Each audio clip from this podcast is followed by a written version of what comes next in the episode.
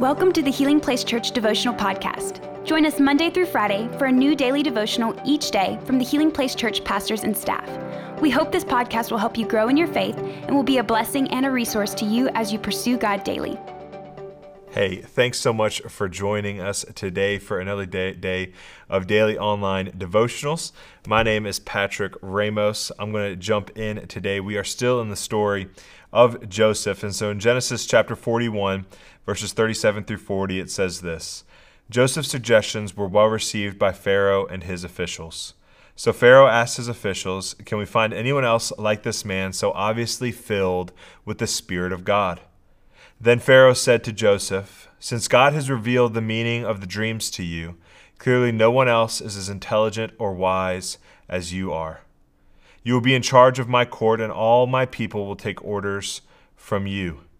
Only I, sitting on my throne, will have a rank higher than yours. And so, just real quick before we dive into today's section, I just want to recap Joseph's story briefly. And so, Joseph was the son of Israel. He was one of the 12 sons of Israel. And he has a dream about him and his brothers in the field, and they're gathering the harvest, and, and his grain pile is much larger than his brother's grain pile. And he tells his brothers, because he doesn't fully understand the meaning, and they get upset with him. They get upset because that they think that means that he is superior to them. He believes that his father favored him. And so they get upset, they get angry, and they actually sell him into slavery. They sell him as a slave. He ends up in Egypt. He ends up as a slave in Potiphar's house. Potiphar's, Potiphar's wife accuses him of coming on to her, and he ends up in prison. He's in prison, and these two guys end up showing up from Pharaoh's court, the, the cupbearer, and we see what happens with him. He interprets the dreams for these men of Pharaoh's court. And the, the cupbearer actually promises Joseph, he says, You interpreted my dream the right way. I'm going to tell Pharaoh about you. And yet he forgets about Joseph for two years. Joseph is stuck in prison and he's finally called out because the cupbearer finally remembers the promise that he made to Joseph. And so Joseph shows up in Pharaoh's court. He interprets Pharaoh's dream about there being seven years of plenty and then seven years of famine.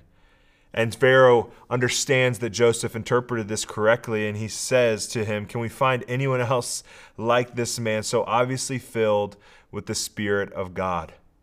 He appoints him to his high court. No one else in all of the land of Egypt, except for Pharaoh himself, is, now has authority over Joseph. Joseph has authority over everything.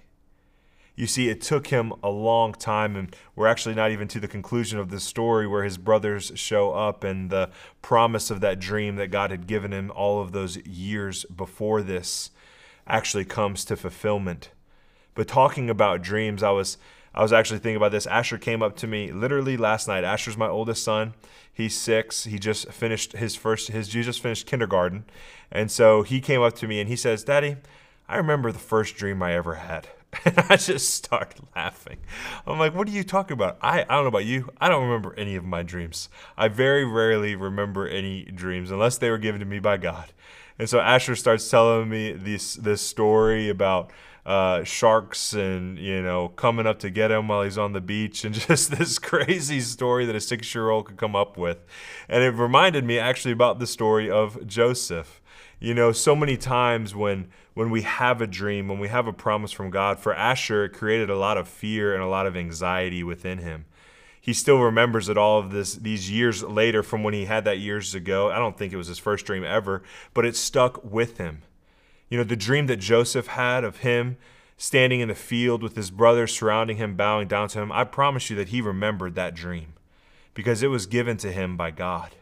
It didn't cause him fear. It created pride within him. It created knowing that God had called and chosen him.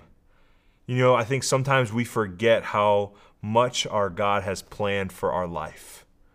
Personally, I remember a dream that God gave me literally in 2018. I was fasting, Sarah and I were praying. We were walking through a difficult situation uh, as it relates to childbearing. And I'll never forget, God gave me a dream about holding a little girl with blonde hair. And it was three years later that that dream finally came to fruition through a lot of heartache, through a lot of struggle, through a lot of chaos in our life. God finally gave me that little blonde headed girl. And now every time I look at her, and every time she smiles at me, and every time she laughs and she's giggles, she's two now. I just think about how faithful my God is. I think about how faithful He is in my life. I think about how faithful He has been in my family's life. I think about how faithful He has been to His church. And I'm just so thankful for what He has done for me and what He is going to continue to do for His people who love and serve Him. You see, God gave Joseph a promise of what He was going to do. And I promise you that Joseph didn't always think that that promise was going to come to fruition. I know in my own life, I didn't always think that that promise was going to come to fruition. But God knows His own timing. God knows when He wants to do what He wants to do and when He wants to do it. We have to be trusting that He is going to do what He said He's going to do. If He's promised you health, still believe for health. If He has promised you a breakthrough in your finances, believe that He is the God who owns a cattle on a thousand hilltops and will provide financially for you and for your family.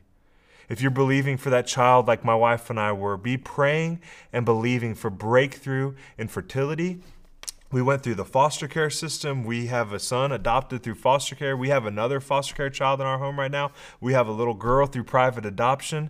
We tried to knock on every door waiting for God to answer. Don't stop knocking.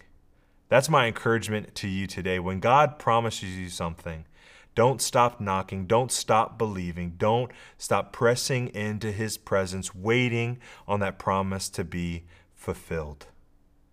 Hey, thank you so much for joining me. I'm going to be praying that over you today, praying that over the church, that God's promises in your life would come to fulfillment in His timing. You have a blessed rest of your day. Thank you for listening. Take a moment to subscribe so you don't miss any of the daily devotionals and be sure to share with your friends. For more information about HPC, visit healingplacechurch.org.